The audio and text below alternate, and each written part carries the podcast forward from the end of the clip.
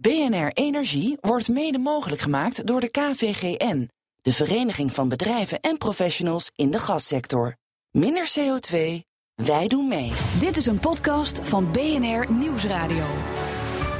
Hoe gaan we na 15 maart verder met de energietransitie? Voor het antwoord op die vraag praat ik in de aanloop naar de Tweede Kamerverkiezingen met 10 hoofdrolspelers. Mijn naam is Remco de Boer en mijn gast vandaag zat 30 jaar in het bankwezen, zit sinds 2015 vol in de duurzame energie. Hij is chef windenergie van Nederland, oftewel bestuursvoorzitter van de NWA, Hans Timmers. Welkom. Dankjewel. Um, ehm, 30 jaar een keurige carrière bij de Rabobank. Uh, dan plots in de geitenwolle uh, windmolenwereld. Wat is er misgegaan? Ja, daar kan je een lang verhaal over houden. Maar ik heb altijd gezegd, ik blijf vijf jaar werken bij een bank. Maar die was zo interessant, in dit geval uh, coöperatieve bank. Uh, en uh, daar ben ik blijven hangen. Maar ik wilde heel graag verder en mezelf verbreden. Vooral bestuurlijk verbreden. Vandaar dat ik vanuit mijn Nijrode tijd... met een heel groot netwerk in aanraking kwam met wind. Oké. Okay. U, u, bent nu bestuursvoorzitter van de Nederlandse Windenergie Associatie. Dat, ja, dat klopt. dat staat ervoor. Wie hebben zich geassocieerd? Wie is uw achterban? Nou, mijn achterban is bijna de hele keten die zich bezighoudt met windenergie. Van bouwers, ontwikkelaars tot uh, toeleveranciers. Uh, ook boeren met één windturbine zitten erin. Uh, dus zowel particulier als zakelijk eigenlijk de hele keten uh, binnen de uh, ja, windenergie is aangesloten bij de Nederlandse Windenergieassociatie. Ja, ik zag dat ja. u uh, Dong Energy, Nederland, ja. is de grootste partij. Ik zag ook ja. Van Oort, de, de baggeraar zou ik maar zeggen. Het is een heel divers palet. Klopt, het is wind op, windenergie op zee en windenergie op land. Dus we gaan nationaal, internationaal. Dus het, het groeit in die zin in een heel snel tempo. Is Shell al lid? Shell was al lid, is sponsorlid. Okay. En ja, had ook het eerste windpark op zee zee. Uh, dus uh, dat weten weinig mensen, maar uh, is lid. Welk park was dat? Uh, Amal, uh, um, moet ik even denken. Bij, uh, bij, ja, bij Noord-Holland is dat, hè? Ja, Noord bij Noord-Holland. In de ja, kust van Noord-Holland okay. zit dat. Dus, okay. ja. Zeg, het, het, energieakkoord, hè, daar hebben we het uh, vaak over als het over energietransitie gaat. In 2013 gesloten. Ja. U bent in 2015 uh, bestuursvoorzitter geworden. Ja. Dat energieakkoord legt echt exact, hè, bijna de plek, dat nog net niet, maar exact het aantal megawatts vermogen wat moet worden neergezet. Ja. Wat, wat dacht u toen u begon bij de NW? Nou, dat is een makkelijk baantje. Ik bedoel, alles is eigenlijk al geregeld voor tien jaar. Nou, mijn eerste indruk van het energieakkoord is heel goed dat het is gesloten, want er liggen doelen. Uh, maar toen ik keek in het totale perspectief, uh, was dat pas het begin van een enorme slag die we moeten gaan maken. Dus ik zag wel megawatt staan om uh, neer te zetten. Goed begin, maar echt het begin van het begin. Dus ik was uh, makkelijk baantje. Ik denk, we zijn net begonnen. Oké. Okay. Ja. Nee, maar goed, tot 2023, hè, die doelstellingen, even serieus, hè, die zijn die gesteld. Ja. Op land 6000, de parken op zee, dat, dat loopt ook allemaal. Ja. Daar hebt u nu, ik zou bijna zeggen, geen omkijken naar. Nou, dat proces loopt goed. We zijn wereldwijd uh, nu leider met de systematiek van uh, aanbesteden. Hè, tendering, zoals het uh, zo mooi heet. dus je zou zeggen dat loopt. Ehm, dus wind op zee is ook goed naar de toekomst geborgd... Met, met doelen die we hebben vastgesteld. Ook weer in de nieuwe energieagenda zit dat. Mm -hmm. dus de aandacht van wind op zee kan verschuiven naar wind op land. Dat deed hij trouwens al, want het is allebei. We hebben ook afgesproken dat we overal groeien. Dus zowel op zee als op land. Dus uh, er is in die zin nog genoeg te doen. Okay. Ik, ik, ben, ik ben een paar jaar geleden een keer bij de NWA geweest. Toen zaten jullie nog in het, uh, in het hartje van Utrecht. Hè? U bent ja. verhuisd onlangs. Ja. Toen ik daar binnenkwam had ik het idee, uh, er kan hier iedere, ieder moment om de hoek iemand zitten te macrameën. Dat was een enorme jaren zeventig uh, uh, sfeer. Um, ja. nu zijn jullie echt, ik zou bijna zeggen, opgestuurd in, het in de vaart der volkeren. Wat, wat is het sentiment in die windmolenwereld? Hè? Van eigenlijk een soort hardcore groen hobbyisten naar minister Kamp is lyrisch, Shell doet mee. Hoe, hoe, hoe voelt dat in die, in die sector? Nou ja, het was inderdaad letterlijk de draaiorgel stonden beneden voor de deur. Dus om even uh, romantisch noem ik het wel eens. Het, uh, de, de romantische wil om uh, te verduurzamen, die was en die, die zat in de muren. Mm -hmm. Maar je ziet dat hernieuwbare energie in zijn geheel, in de volle breedte, een, een, een vak is en een, een sector is en een professionele sector. Dus daar past het macrameeën in die zin niet bij. je moet en je wil naar een groot pand, je wil naar met professionele partijen werken. Je gaat van binnen naar buitenland. Uh, dus je, ja, dat schaalt enorm snel op. Dat klopt. En dat is ook de reden dat ze u als iemand die echt helemaal van buiten die sector kwam met een, een bankaire achtergrond, dat ze u hebben aangesteld als bestuursvoorzitter, neem ik aan. Nou, ik was meer met een veranderkundige achtergrond uh, binnengekomen. Uh, natuurlijk heb ik een financiële achtergrond. Dus je weet als je een project doet en als je naar economie kijkt, dat daar financiën heel relevant zijn. Maar goed, het gaat ook om acceptatie en hoe neem ik mensen mee in zo'n transitie. Um, dus ik ben uh, meer binnengekomen op mijn uh, ervaring al om zaken te, te veranderen. Plus dat bij Rabobank waar ik zat, de coöperatie, dus het, het spreken met leden en met lokale mensen, gemeenschappen, een, een, een ervaring is van mij. Dus ja, dat optellende met gewoon bestuurlijke ervaring hebben ze mij gevraagd. Ik was ook wel uh, positief uh, kritisch natuurlijk. Want ik vind dat je vooruit moet willen met elkaar. Dus ik heb andersom ook gekeken van... hey, wil de sector vooruit? wil de sector professioneel zijn? Nou, die ambitie die proef ik overal. Dus dat is lekker.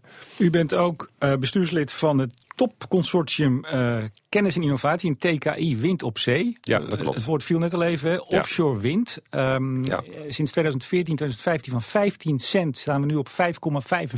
Ja.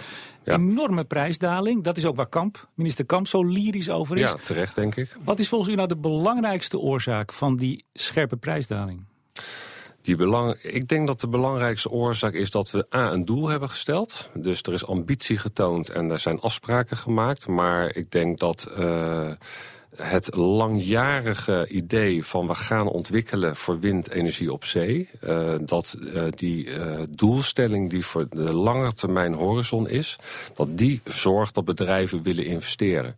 Nou, in combinatie denk ik met de manier hoe wij die aanbesteding doen... Hè, dus, dus de, de vorm en het, het reduceren van risico's in zo'n project... want het zijn toch allemaal deelprojecten... Dat zorgt ervoor dat uh, bedrijven risico's kunnen overzien, uh, maar ook daardoor scherp kunnen concurreren. Uh, want dat wordt op het laatste moment natuurlijk gewoon uh, aanbesteed door de overheid. Dus... Ja, u, u, zegt we, we de, de, de Rijksoverheid haalt die risico's eruit. Ja, het ministerie van Economische Zaken heeft de aanbesteding versimpeld. In die zin dat het, de, de kabels voor de stroom naar land... die worden door Tennet geregeld. Hè, de, de, de netbeheerder. De netbeheerder. Ja. dus de, de risico's in zo'n project zijn overzienbaar. Hè? De, de vergunningen zijn geregeld, er is grondonderzoek gedaan. Je weet dat er geen scheepswrakken liggen op dat stuk. Uh, dus bedrijven kunnen zich puur concentreren op de, uh, de, de, andere onderdelen van het project. Uh, ja, en daardoor komt er rust uh, omdat de, die risico's zijn gereduceerd. Ja, en dan kijken bedrijven met elkaar, kunnen we dat alleen of met elkaar? En dat leidt ook weer tot concurrentie natuurlijk, want er zijn veel partijen die willen. Hm. Ja. Nou, nou, nou, sprak ik u een paar maanden geleden voor een uh, artikel in het Financiële Dagblad. En toen bleek dat u in, in, de sector een klein weddenschapje had gesloten... wat het volgende uh, wind, offshore windpark uh, ja. zou doen hè, aan Gewaagd, prijs. Hè? Ja. Nou ja, we, we, zaten toen op 7,27 cent per kilowattuur. Ik vroeg u toen, nou wat verwacht u voor de volgende? We weten dus de uitslag, inmiddels 5,45. U zei toen 6,2. Ja.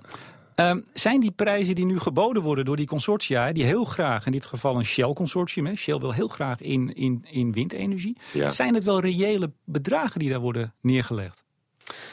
Uh, nou, de markt heeft altijd gelijk, zeg ik altijd. Dus uh, wat is reëel? We hebben toen de trend, en daarom was ik best wel uh, scherp naar de prognose. Ook, ook, ook weet ik daar niks van natuurlijk, maar ik kijk vooral naar trends. En ik zag dat er concurrentie is en veel partijen de markt voor hernieuwbare energie zien.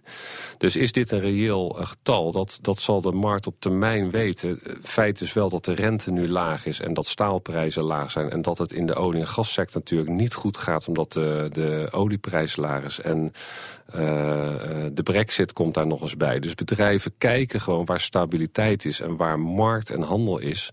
En dat leidt gewoon tot lagere prijs, omdat er concurrentie komt. Hè. Bedrijven willen werken. Uh, dus ik zie dit als een behoorlijk scherpe prijs. Het is absoluut geen garantie voor later. Sterker nog, ik ik zeg wel eens. Um, als wij als uh, Europa te weinig doelen naar voren zetten, uh, zou het nog wel eens kunnen zijn dat bedrijven zich naar Azië of uh, Amerika richten. Amerika is nu misschien iets minder zeker, maar Azië is een enorme groeimarkt. Dus ik denk um, die ambitie Europees en binnen Nederland moet echt fors zijn. Want anders gaan bedrijven gewoon kijken waar de handel is. Ja, maar u, u noemde ook een aantal uh, tijdelijke factoren. Lage rente, lage staalprijzen, ja. malaise in de olie en gas. Als dat nou weer omkeert, kan het dan dus ook zijn dat die prijzen voor wind op zee weer flink gaan stijgen? Nou, flink is een groot woord. Uh, schaalgrootte eh, gaat nu ontstaan. Hè. We gaan naar uh, een gigawatt opgesteld vermogen per jaar na 2020 doorontwikkelen. Dus er komen gewoon grotere en, en meer parken aan. Dus dat zorgt per definitie in combinatie met innovatie uh, voor lagere prijzen. Uh, dat is ook de reden dat ik onder andere in teken Wind op Zee zit. Uh, die sturen op innovatie en, en nieuwe technieken. Mm -hmm. Dat leidt tot in korte termijn investeringen, maar wel tot langere termijn lagere prijzen. Omdat bedrijven gewoon willen innoveren om steeds een stap voor te zijn. En het feit is dat Nederland eh, met zijn hele keten, eh, traditioneel sterk in schepen en water en, en, en dat soort zaken, dat wij echt een stap voor hebben om daar uh, leidend in te kunnen blijven. Ja. Nou, nou zegt minister Kamp, ik zei het al, die, die is lyrisch. Hè. In Den Haag is men ook heel erg blij met u, met dat wind op zee met name. Die zegt, nou, ik zie al de subsidieloze wind op zee. Hè, want windenergie heeft nog altijd subsidie nodig, ja, zowel op klopt. zee als op land. Ja de minister van Economische Zaken die zegt... ik zie het wel, over zelfs 7,5 jaar. Hij wist het vrij exact. Uh, 2028 noemde hij, ja. Maar is dat nou wel zo reëel? Want als ik kijk waar hij dat op baseert... dat is de Nationale Energieverkenning 2016... die voorspelt een, energieprijs, of een stroomprijs in, op dat moment... terwijl ze in 2015 eigenlijk een vrij... zaten ze vrij falikant mis voor 2016. Dus ik wil maar ja. zeggen, kun je zo ver vooruitkijken? En is dat nou wel reëel wat de minister zegt? Nou, ik kan me die, uh, die enige sepsis misschien wel voorstellen. Aan de andere kant, uh, we baseren ons gewoon op die NEF, de Nationale Energieverkenningen. Ja, wie dat, de economen hebben daar een visie op. Ik, ik neem dat maar galant aan. Ik, ik kijk er natuurlijk dat, ook dat naar. Dan wel, denk ja. ik van ja, is dat zo? Uh, feit is dat de samenleving natuurlijk fors gaat elektrificeren. Ja. Dus er zal vraag komen naar elektriciteit. Dus zal uh, ja, zal dat invloed hebben op de prijs. Maar goed, economen kijken niet alleen naar stroom, die kijken ook naar economie, naar schaarste, naar uh, al dan niet wel fossiel, naar dollars. Uh, ja, zij baseren zich ergens op. Ja, ik neem dat gewoon aan. Ik, ik heb er eigenlijk geen mening over. ik, ik kan me de vraag voorstellen. maar ja, de onderbouwing van het energieakkoord is gebaseerd op een aantal pijlers. Die hebben we afgesproken, dus die volgen wij. Dus zou ik zeggen, pak in een volgende uitzending is iemand van de NEF, wat mij betreft. Dat gaan we zeker doen. Ja. Zeg, um, ik, ik, die, die positieve berichten, hè, dat kun je niet ontkennen. Iedereen is heel erg uh, enthousiast. Ja. Zijn er nou helemaal geen beren op de weg? Ik kan me dat namelijk haast niet voorstellen. Het is nu, we lopen allemaal achter wind op zee aan en het gaat allemaal fantastisch. Ja. U moet vast ook wel eens, als u s'nachts wakker wordt, denken... dat is toch nog wel een puntje waar ik een beetje tegenaan zit te hikken. Vertel.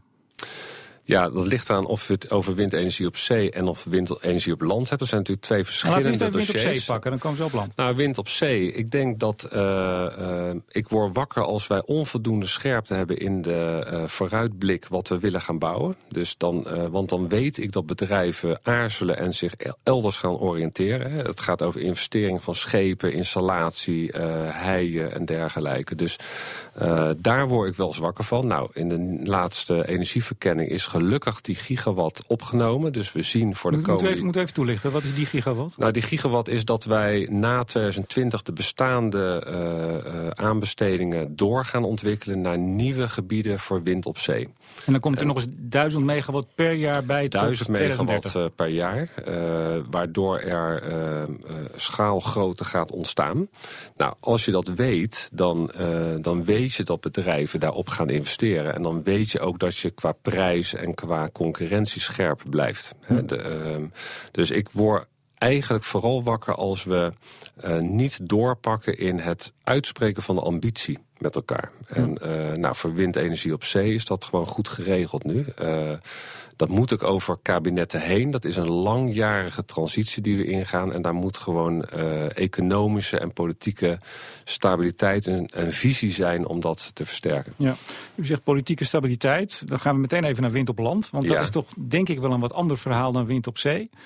Je ziet dat er toch vrij veel verzet is. Ik denk dat u dat ook ziet tegen windparken op, Ik zie, land. ver, ik zie verzet, maar je ziet ook steeds meer gebouwd worden. Dus dan komt er automatisch uh, uh, meer uh, gespreksstof uh, over windenergie op land in dit geval. Dus of er meer verzet is, weet ik niet. Het is meer op meer plaatsen. Nou, laat ik het anders zeggen. Ik denk dat je in de Kamer wel meer ziet dan dat er gesprekstof is. Daar eh, wordt he, de SP die is zeer tegen bijvoorbeeld het windpark in Drenthe. Dat, Ja. dat gaat met allerlei emoties gepaard. Ja. Landschappelijke genocide noemt uh, Erik Smaling, Heb ik SP-Kamerlid. gehoord, ja.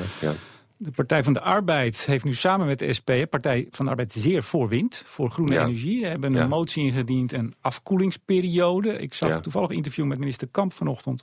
Die zei, ja, dat betekent de facto eh, dat ik het park gewoon maar niet moet bouwen. Dus je ziet in Den Haag toch wel wat tendensen die dat verzet in het land ondersteunen. Of ziet u dat anders? Nou, ik vind goed dat er gesproken wordt als, er, uh, als mensen zich zorgen maken over een, uh, in dit geval, groot project. Hè. Dan, dan kan je het hebben proces of over de inhoud. Feit is dat dit al heel lang loopt en dat het een onderdeel is van het energieakkoord. Dus de minister voert uit uh, wat hij Hè, wat er in 2013 is afgesproken met elkaar. Uh, natuurlijk vind ik dat je continu moet blijven kijken met elkaar of het uh, uh, weerstand uh, oplevert. Dat moet je zeer serieus nemen. Ik vind wel wat kortzichtig als mensen zeggen, ja, vervang het dan door zon. Nou, dan zeg ik vaak, moet je ook doen, want we zijn net begonnen. Dus dat wil ik blijven herhalen. We zijn net begonnen. We zullen... Je moet het ook doen, je moet het niet vervangen, maar je moet en, Nee, en vervangen is onmogelijk, want dan heb je een ruimtebeslag. Gewoon omdat er andere voor uh, opgewekte kilowatturen liggen. Hè, ruimtebeslag is veel groter voor zon. Dus er was een studie van EZ, hè, die kwam twee weken geleden uit. Ik geloof 7 vierkante kilometer voor dat park in Drenthe. In die ja, grootte. Dat. Zon. Dus dan ja. heb je natuurlijk ook weerstand. Uh, in Drenthe is er ook weerstand als je een bos wil aanplanten. Dat hoor ik ook. Dus het gaat meer om het gevoel van het proces eromheen. Dus iedereen, hoop ik, weet dat je als je gaat verduurzamen... dat dat impact zal hebben op het landschap. Uh, dus ik denk dat dit vooral een procesvraag is op dit moment... waar we nu de gevolgen voor hebben. Maar dat je het serieus moet nemen, dat blijft uh, uh, logisch. Maar ik vind wel dat je tegelijkertijd moet realiseren... dat er dus andere dingen dan zouden moeten gaan gebeuren, wil je het anders doen. En dat heeft ook impact. En dat heeft forse impact. Ja, maar een van, een van die dingen, als je nou kijkt naar wind op zee... Um, u zei die, die gigawatt, hè, 1000 megawatt per jaar erbij. Dan gaan we van de 4.500 naar boven de 10.000. Er zijn ja, plannen, althans scenario's voor op de, bij de Doggersbank... zo'n zo 300 kilometer de Noordzee op... om daar misschien wel 25.000, meen ik, windturbines Ja, voor heel Europa geldt dat, ja. Precies. ja Noordwest-Europa. Maar, maar, waarom zouden we daar nog, uh, ik zou bijna zeggen... een beetje uh, rommelen in de marge op land? Twee windmolens hier, drie daar, enorm verzet, Tweede Kamer, media. Waarom, waarom gaan we niet gewoon alles op zee neerzetten? Aan wind, hè? Ja, dat is een, dat is een leuke vraag. Uh, ten eerste zeg ik maar weer, we moeten nog zoveel doen. Dus uh, we hebben het ook op land nodig. Het is gewoon veel simpel. Je hebt stroom nodig. Dus je kan dat wel alleen op wind uh, op zee doen. Maar dat voordat we daar zijn, dan moeten er allerlei netconcepten bedacht worden. Dus dat is nog niet zo ver. Uh, plus dat energieopwekking van iedereen is. Uh, ik vind ook belangrijk dat mensen kunnen meedoen, bijvoorbeeld in de lokale energie.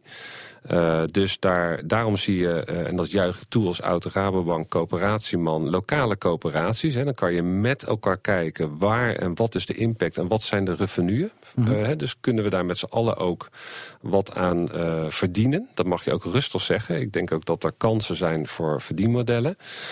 Uh, plus, en dat wordt wel eens onderschat, als je alles uit zee haalt en dat naar land moet brengen, dan zullen wij misschien wel vier hoogspanningsmasten naast elkaar moeten gaan zetten om dat te gaan transporteren. Dus lokale opwek blijft uh, uh, nodig om te zorgen dat wij het ook gewoon bij het huishouden krijgen. Ja. He, je moet straks je auto opladen, je wil elektrisch verwarmen waarschijnlijk. dus wij hebben, om te voorkomen dat de grote kabels overal gaan lopen, zal je ook lokaal lokaal moeten willen opwekken. Waar ook weer verzet tegen is, tegen die kabels. Daar is ook verzet Precies, tegen kabels. Dus, dus vandaar ook wind op land. Ja, u, u zegt we hebben alles nodig. Ehm, dat betekent ook nog fossiel, hè? Want we zitten nu op eh 94% fossiele energie, 6% eh, Ja. hernieuwbaar. We gaan in 2023, als het energieakkoord afloopt, zitten we op 16%. Als alles goed gaat, nog Ja. 84% fossiel. Ja. Hoe ziet u die, die invulling van die mix? Waar, waar gaan we naartoe als het over fossiel gaat? Nou ja, we hebben fossiel nodig. Dus ik vind eh, simpelweg omdat we nog niet ver zijn. Eh, we zijn net begonnen, nogmaals. Het is natuurlijk eh, belangrijk dat je de meest vervuilende soorten het eerst afbouwt. Nou, dat is de, de beroemde kolendiscussie nu. Ehm, U eh, bedoelt het sluiten van kolencentrales? sluiten van kolencentrales. Daarmee liggen wij op koers. Hè. We hebben gewoon in het energie afgesproken wat we zouden doen. Dat wordt uitgevoerd. Ja, eh, ik snap al dat er een hoge ambitie is om sneller te gaan. Maar dan moet je het wel kunnen leveren met andere bronnen. Nou, dan kom je vrij snel uit bij aardgas. Nou, dat, dat, is, goed, dat is misschien wel... Ehm, nou, goedkoper wil ik niet zeggen met de huidige eh, markt, maar is wel eh, zuiniger qua CO2-uitstoot. Dus je zal vrij snel naar eh, aardgas moeten om, dat, om kolen te kunnen vervangen. Ehm, en je kan pas van het aardgas af als je zorgt dat je opwek hebt en bespaard hebt voor fossiel. Ja, maar nou, nou, nou hebben we ook dat gas natuurlijk nog ergens vandaan nodig. En nou is er in de Tweede Kamer breed, eh, nou niet zozeer verzet, maar wel zeer grote zorg over de situatie in Groningen. Ja. Is Ja. gehalveerd in een paar jaar tijd. Maar er zijn toch een aantal partijen die nog veel lager willen. Ja, Veel minder kubus. Waar gaan we dat gas dan vandaan halen? Ja, dat is dan een goede vraag. Eh, dan zal dat van de Noordzee moeten komen. Of dat komt uit Rusland. En de vraag is of je dat wil. Dat heeft met politieke eh, stabiliteit eh, te maken. Ik ben als eh, eh, oud financial man, zeg ik dan, eh, voor haal het uit Nederlands gebied. Dus als je aardgas gebruikt, haal het dan uit Noordzee. Daar ligt nog van alles. Dat is trouwens ook niet onbeperkt. Hè. Ehm, eh, dus als jij niks met Groningen wilt doen, wat ik me heel goed kan voorstellen, omdat het daar gewoon eigenlijk te grote gevolgen zijn nu. Als je dat af wilt bouwen, zal je met een alternatief moeten komen. Ja. Ik ben dan voor Nederlands eh, eh, aardgas in dit geval. Dus zorg wel dat het in je eigen bruto nationaal product terechtkomt. Ja, heeft het er ook mee te maken dat u samen met de NOGEPA... dat is de brancheorganisatie van de olie- en gasproducenten... Ja. Natuur en Milieu, TNO, zit u in een project... Gas meets wind. En Ja. u bent op de Noordzee bezig om eigenlijk een soort fossiel duurzame samenwerking te vinden. Nou, ik vind dat je bestuurlijk met elkaar zo'n transitie in moet gaan. Dus ik eh, ga dat niet alleen vanuit wind doen. Eh, je werkt met elkaar samen om eh, het om te buigen van fossiel naar hernieuwbaar. Vandaar mijn toenadering bestuurlijk tot in dit geval NOGEPA. Eh, en ook TNO om de innovatie en het onderzoek te stimuleren natuurlijk. En Natuur en Milieu om... En natuur en milieu om ook de natuur eh, te, te eh, gebruiken. Want het is een enorme kans, denk ik, als je naar Noordzee in dit geval kijkt... om van een relatief uitgestorven Noordzee... want dat, dat, dat zie ik als burger natuurlijk... weer een gezond Noordzee te maken. Dus je, als je transitie gaat doen moet je natuurlijk kijken of je kansen hebt om eh, die natuurwaarden weer te kunnen herstellen in eh, de Noordzee. En velen denken dat straks de Noordzee alleen maar vol staat met windturbines. Dat is niet zo. hè. Geeft u eens een voorbeeld wat dan die samenwerking met olie- en gasbranche zou kunnen Nou, zijn? dan, kan je denken aan eh, de doelen die de gassector heeft om te gaan elektrificeren. Zij hebben nu uitstoot nog op diesel op hun platforms. Die ze Dus- voor, zi- voor zichzelf voor gebruiken. zichzelf voor om het dat platform te ja. laten draaien. Dat, dat kost veel energie. Eh, dat wordt nu eh, verstookt eh, met fossiel. Dat zou met elektra, duurzaam opgewekte elektra kunnen gaan gebeuren. Dus bij Die van uw windmolens, zal ik maar even zeggen, dan Ja, vanaf komt. die, die van onze leden opgewekte Ja. windenergie geleverd zou kunnen worden. Dus je zou kunnen onderzoeken, en dat, dat wordt nu ook onderzocht... of je stroomkabels vrij makkelijk naar bestaande platforms kunt halen... die nog operationeel blijven voor de langere termijn. Want we zullen er ook sluiten en die worden afgebroken. Uh, maar we kijken of daar elektrificatie van die platforms mogelijk is. En ja, uh, wij gaan zoveel bouwen. Als je dat slim gaat ontwerpen, dan zou je kunnen kijken of je in de buurt van die uh, platforms kan komen. Ja. U, u zei net, die, die Noordzee is vrij leeg, hè, geloof ik dat u zei. Ja. Natuurmonumenten is het geloof ik niet met u eens. Die hebben al verklaard dat ze tegen grootschalig wind op de, op de Doggersbank zijn. Ja, dat, dat, uh, dat snap ik. Wij, wij gaan ook zeker niet de hele Doggersbank volzetten. Dat vind ik ook niet goed. Nou, die 25.000, dan kom je denk ik toch een eind in de richting? Nee, die staan om, ook om de Doggersbank heen. dat, is, uh, dat is zeker niet de Doggersbank. Uh, dat dat zeker niet. We zullen de Doggersbank zeker raken... omdat dat een ondiep gedeelte is... wat in het midden van de Noordzee ligt... waardoor je heel makkelijk naar de andere landen kunt... met je interconnectie van stroom. Hè. Dus, maar uiteraard bouwen wij met een IM MVO-gedachte. Dus dat je dat netjes... Wat is dat? Een? Dat je internationaal maatschappelijk verantwoord ondernemen. Wij gaan natuurlijk niet ten koste van alles een windturbine neerzetten. Wij hebben respect voor uh, onze omgeving. Dus de Noordzee is een druk gebied. Er zitten schepen, er is visserij. Je hebt natuur. Uh, je hebt zelfs defensie voor, voor oefengebieden. Dus we, dat moet opnieuw heringericht worden. Mm -hmm. uh, en natuurlijk met respect voor natuur. Dus ik zelf vind het een enorme kans, omdat blijkt dat tussen windparken uh, enorm visherstel is, mosselbanken groeien. En wellicht ook zeewier bijvoorbeeld kan worden geplant. waardoor je ook weer met de voedselketen weer kan versterken met duurzame productie. Uh, er zijn hele grote kansen om die Noordzee opnieuw in te richten. Ja. Dus we halen die Doggersbank, maar dat is zeker niet de hele Doggersbank. Oké, nou dat, dat zullen ze fijn vinden om te horen, denk ik, eh, bij ik hoop het, ja. ja. Goed. Zeg, het is verkiezingstijd. Ik neem aan dat u veel in Den Haag te vinden bent voor uh, kopjes koffie. Of hebt u die allemaal al gehad en is uw werk al gedaan qua, qua lobby? Wij praten dagelijks met politici, dus dat neemt niet toe met verkiezingen. Uh, ik vind juist dat politici zich uh, moeten realiseren dat uh, je niet alleen op de korte termijn moet regeren, maar ook op de lange termijn. Dus ik ben eigenlijk heel rustig. ik vind dat de politici die zich straks met een lange visie presenteren, dat je daarop zou moeten gaan stemmen. En als dat de visie van de PVV is, namelijk geen, geen windmolen meer erbij, dan denk ik dat u daar toch anders over denkt, of niet? Uh, als de PVV in dit geval een goed alternatief biedt, dan uh, kan je daarover praten. Ik zie hem niet. Uh, zij zitten meer op kernenergie, even los van veiligheid. en is dat gewoon een heel ander issue. Maar ik begrijp dat u dus niet zozeer aan de windmolens hangt. Of hoor ik dat verkeerd? Nee, ik denk zelf, uh, en dat moet je als sector ook willen... wij denken een zeer competitieve sector te zijn... met een goed alternatief in de energiemix voor duurzame elektriciteitsproductie. Uh, het is aan de sector om te zorgen dat ze dat in de toekomst ook blijven. Daar heb ik heel veel vertrouwen in. Dus daarom innoveert de sector. -hmm. uh, en uh, ik ga nooit zeggen dat die over 100 jaar er nog is. Dat zal aan de sector zijn of zij competitief zijn, of ze innovatief zijn. En of zij ervoor zorgen dat er draagvlak is uh, voor deze vorm van opwek. Nu zie ik hem. Ja.